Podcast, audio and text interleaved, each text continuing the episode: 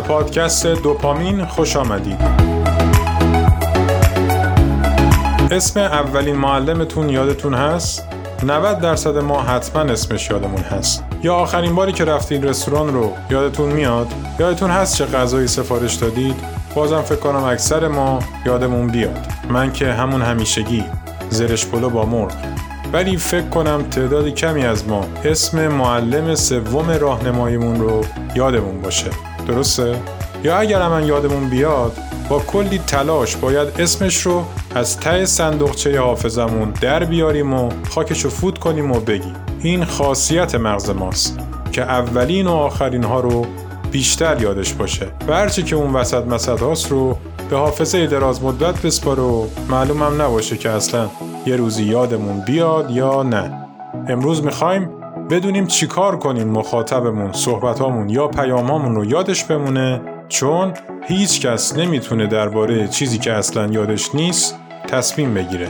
اپیزود هشتم محرک به یاد ماندنی کردن پیام یا محرک اول و آخر؟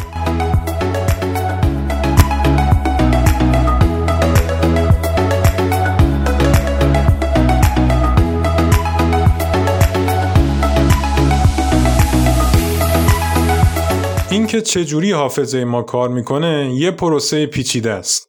وقتی مغز ما اطلاعات رو دریافت می‌کنه این اطلاعات در بخش های مختلف مغزمون پخش میشه. بعضی از این اطلاعات به مغز اولیه ما میره و در هیپوکامپوس و آمیگدالا ذخیره میشه و خیلی هم به مغز جدید ما میره و در بخشهایی مثل لوب گیجگاهی و لوب پیشانی ما قرار می‌گیره. کاری به مطالب تخصصی چگونگی کارکرد حافظه نداریم. هدف ما اینه که بفهمیم چجوری می‌تونیم در زمان نسبتا کم مذاکره یا انتقال پیام تبلیغاتیمون حافظه کوتاه مدت یا فعال مشتری رو درگیر اطلاعات ارسالی خودمون کنیم تا مشتری یا مخاطب یادش بمونه چی بهش گفتیم و بر اساس اطلاعاتی که بهش گفتیم تصمیم مورد نظر ما رو بگیره. اول بذارید یکم درباره منحنی یو شکل حافظه صحبت کنیم. تأثیری که پیام ها روی حافظه کوتاه مدت ما می‌ذارن خیلی شبیه یک منحنی یوشکل هست. اگر یک نمودار رو در نظر بگیرید که یک محورش توجه و یادآوری ما رو نشون بده و محور دیگش زمان رو اگر بخوایم میزان یادآوری ما از جزئیات یک رویداد رو نشون بدیم شکل منحنی این نمودار به شکل یو در میاد مثالی که در اول اپیزود زدیم خوب نشون داد که اولین و آخرین جزئیات بیشتر در حافظه کوتاه مدت ما میمونه. برای درک بهتر به صفحه اینستاگرام پادکست برید و شکل این نمودار رو ببینید اینجوری راحتتر موضوع رو درک می‌کنید. روانشناسا به این پدیده میگن تأثیر تقدم و تأخر یا Primacy and Recency Effect. باورشون اینه که این تأثیر در یادآوری اطلاعات و شکل تصمیم گیری ما تأثیر زیادی داره. بر اساس این نظریه اول و آخر یک پیام مشخص می‌کنه در طول زمان سرانجام این پیام به چی ختم میشه. آیا مخاطب فراموش می‌کنه یا یادش میمونه؟ همونجوری که همه ما می‌دونیم حافظه ما خیلی آسیب پذیره. با عبارت حافظم یاریم نمی‌کنه آشنا هستیم. کلا سیستم حافظه ما علاوه بر پیچیدگی هایی که داره برای اینکه خوب کار کنه نیاز به محرک و تمرین های خاص داره. ما می‌تونیم برای اینکه حافظه مخاطب رو یاری کنیم اول صحبتامون رو خیلی جذاب شروع کنیم و آخرش رو هم خیلی موثر تموم کنیم. اینجوری تاثیر پیاممون چند برابر میشه و به پروسه یادآوری مخاطب یا مشتری کمک می‌کنه. یادمون باشه مغز اولیه مشتری اون وسط مسدا رو یادش میره چون دوست نداره با صرف توجه بیشتر و طولانی تر انرژی بیشتری خرج توضیحات یا جزئیات بیخودی پیام ما بکنه. بهتره با یه چیدمان خوب در نحوه ارائه اطلاعاتمون مغز اولیه رو جذب پیاممون کنیم تا خوب حرفامون یادش بمونه. این چیدمان به این شکل که مهمترین نکته صحبتمون رو همون اول بگیم. بعد توضیحات بعدی رو ارائه بدیم و در آخر هم دوباره اون نکته مهم مد نظرمون رو با یک پایان جذاب در مغز مشتری حک کنیم. مثل کاری که کارگردانهای حرفه سینما انجام میدن. فیلم رو با یه سکانس عالی شروع می‌کنن تا بیننده میخکوب بشه و انگیزه داشته باشه تا پایان فیلم وقت بذاره. آخرش رو هم تاثیرگذار و سپرایزوار تموم می‌کنن تا ذهن بیننده هیچ وقت اسم اون فیلم رو یادش نره و پیامی که می‌خواست انتقال بده رو فراموش نکنه. as a meditation. And those he plays never suspect. He doesn't play for the money he wins. He doesn't play for respect. He deals a card to find the answer. The sacred geometry of chance. Law of a probable outcome. The numbers lead a dance. اگر فکر می‌کنیم میشه با توضیحات و جزئیات طولانی و غیر ضروری از محصولات، خدمات، شرکت و خودمون روی مغز مشتری تاثیر بذاریم و بهش ثابت کنیم که ما خیلی بلدیم و آخرش هستیم راه رو اشتباه رفتیم چون مغز حال نداره زیاد وقت و انرژی خرج کنه اگر موافق باشید بریم یکم با سیستم یادآوری اطلاعات مغزمون بیشتر آشنا بشیم یادآوری به توانایی ما در بازیابی و ارائه اطلاعاتی گفته میشه که در چند صدم ثانیه، ثانیه، دقیقه، روز یا سال پیش دریافت کردیم. حالا درباره سه تا از سیستم های فرعی یادآوری صحبت می‌کنیم.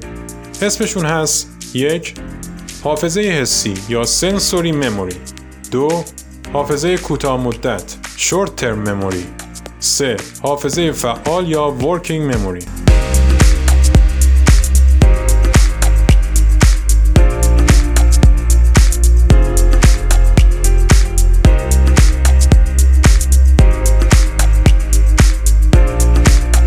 سراغ اولیش میریم حافظه حسی یا سنسوری مموری. ما از حواس چندگانمون برای حفظ اطلاعات دریافتی استفاده می‌کنیم. حواس ما می‌تونن یه سری اطلاعات رو به مدت خیلی کوتاه ذخیره کنن. مثلا به اطلاعاتی که توسط حس شنوایی ما ذخیره میشه حافظه پژواکی یا ایکویک مموری میگن. مثلا حافظه شنوایی ما کمک می‌کنه وقتی یکی داره با من حرف می‌زنه کلمات و حروف صحبتهای شخص رو تو حافظمون نگه داره. تا آخرش با جنبندی اونا در نهایت بتونه جان کلام شخص رو درک کنه.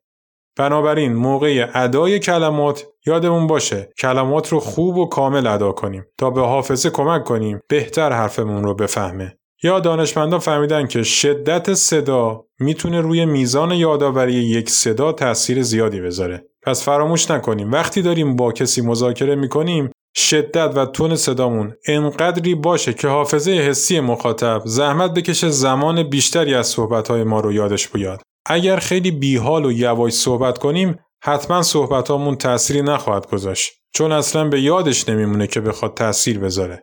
حافظه دیداری نکته بعدی ماست. حافظه دیداری ما هم تأثیر زیادی در به یادآوری اطلاعات در کوتاه مدت داره. پس اطلاعات تصویری که حافظه ما دریافت می‌کنه تأثیر اولیه خودش رو می‌ذاره و این تأثیر ممکنه تا پایان مذاکره یا پیام ادامه پیدا کنه.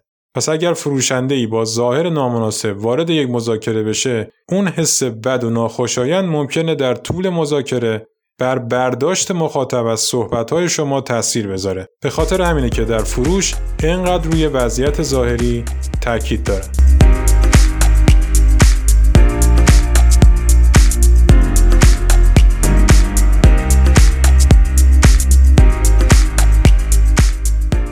دومین سیستم حافظه کوتاه مدت یا شورت ترم مموری هست که در مقایسه با حافظه حسی ما ثانیه ها و دقایق بیشتری از هر فعل و انفعالی رو حفظ می‌کنه. حافظه کوتاه مدت اول از حافظه حسی ما تاثیر می‌گیره. به زبون ساده اگر حافظه حسی فعال نشه حافظه کوتاه مدت کارشو درست نمی‌تونه انجام بده. و جالبه بدونیم حافظه دراز مدت هم تحت تاثیر حافظه کوتاه مدت عمل می‌کنه. پس این پروسه زنجیروار با حافظه حسی ما شروع میشه و اگر تو اون مرحله بتونیم خوب تاثیر بذاریم یادآوری ما و پیام ما در حافظه کوتاه مدت و دراز مدت مخاطب بهتر انجام میشه.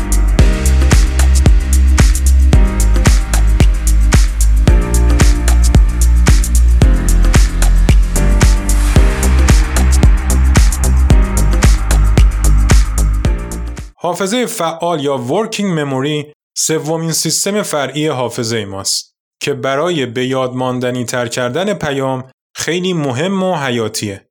حافظه فعال ما اطلاعات رو برای مدت کوتاهی در حافظه ما حفظ می‌کنه و اون اطلاعات رو به یک تصمیم، فکر یا حرکت تبدیل می‌کنه. حافظه فعال ما از دو روش می‌تونه تحریک بشه. یک، اطلاعاتی که از حواس چندگانه ما دریافت میشه. مثل وقتی که زنگ بیدار باشه تلفن همراهمون ما رو بیدار می‌کنه. اون موقع است که یادمون میفته باید پاشیم بریم سر کار. روش دوم از طریق اطلاعاتی که ما در حافظه دراز مدتمون داریم و برای هدف خاصی به حافظه فعالمون انتقال میدیم. مثلا وقتی که سعی می‌کنیم آدرس رستورانی که دو ماه پیش رفته بودیم رو یادمون بیاد و وقتی یادمون اومد به سمتش حرکت می‌کنیم تا دلی از عذا در بیاریم.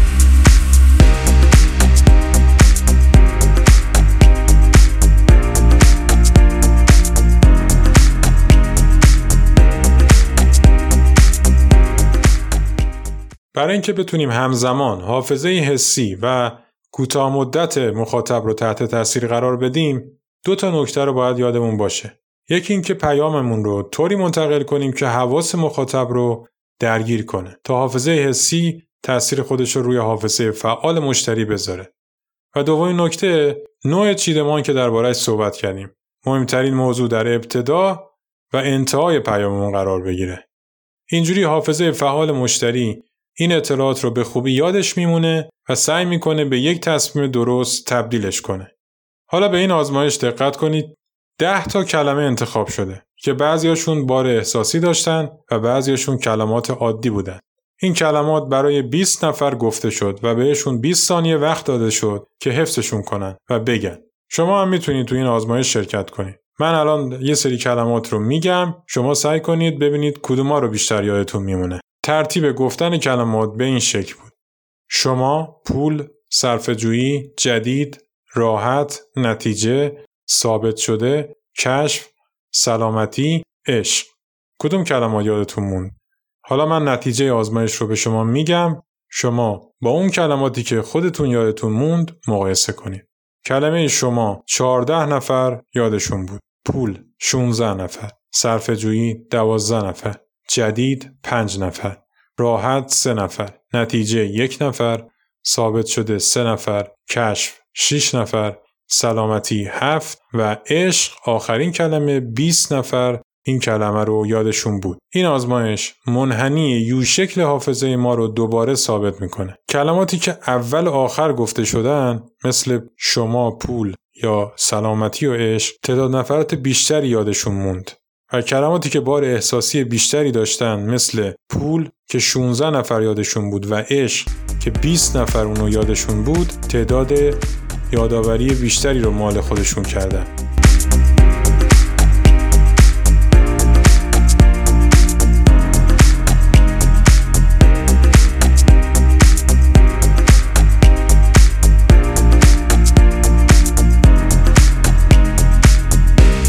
این تفاصیل قانون اول و آخر چی میگه؟ مغز قدیم همیشه سعی می‌کنه در مصرف انرژی صرفه جویی کنه.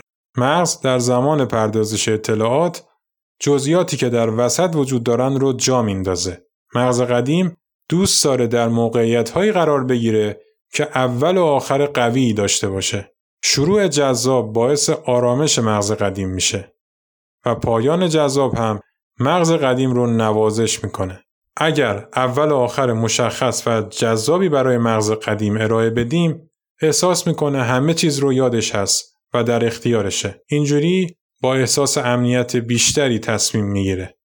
وقتی سراغ فروش و مذاکره میریم یادمون باشه مهمترین بخش مذاکره رو اول بگیم بعد در آخر هم دوباره تکرارش کنیم.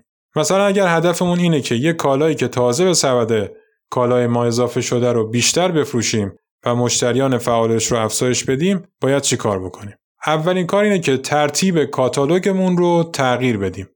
اون کالا رو اولین برگ کاتالوگ قرار بدیم تا در نگاه اول مشتری اون رو ببینه. بعد خودمونم در اول مذاکره به صورت کوتاه دربارهش صحبت کنیم. بعد در آخر ویزیت هم وقتی می‌خوایم بازگشت به ویزیت داشته باشیم اون کالا رو با توضیحات تکمیلی بهتری پرزنت کنیم. خوبیش اینه که اگر در اون مذاکره موفق به فروشش نشیم حداقل مشتری اون کالا رو به یاد میسپاره و احتمال خریدش در ویزیت های بعدی افزایش پیدا می‌کنه.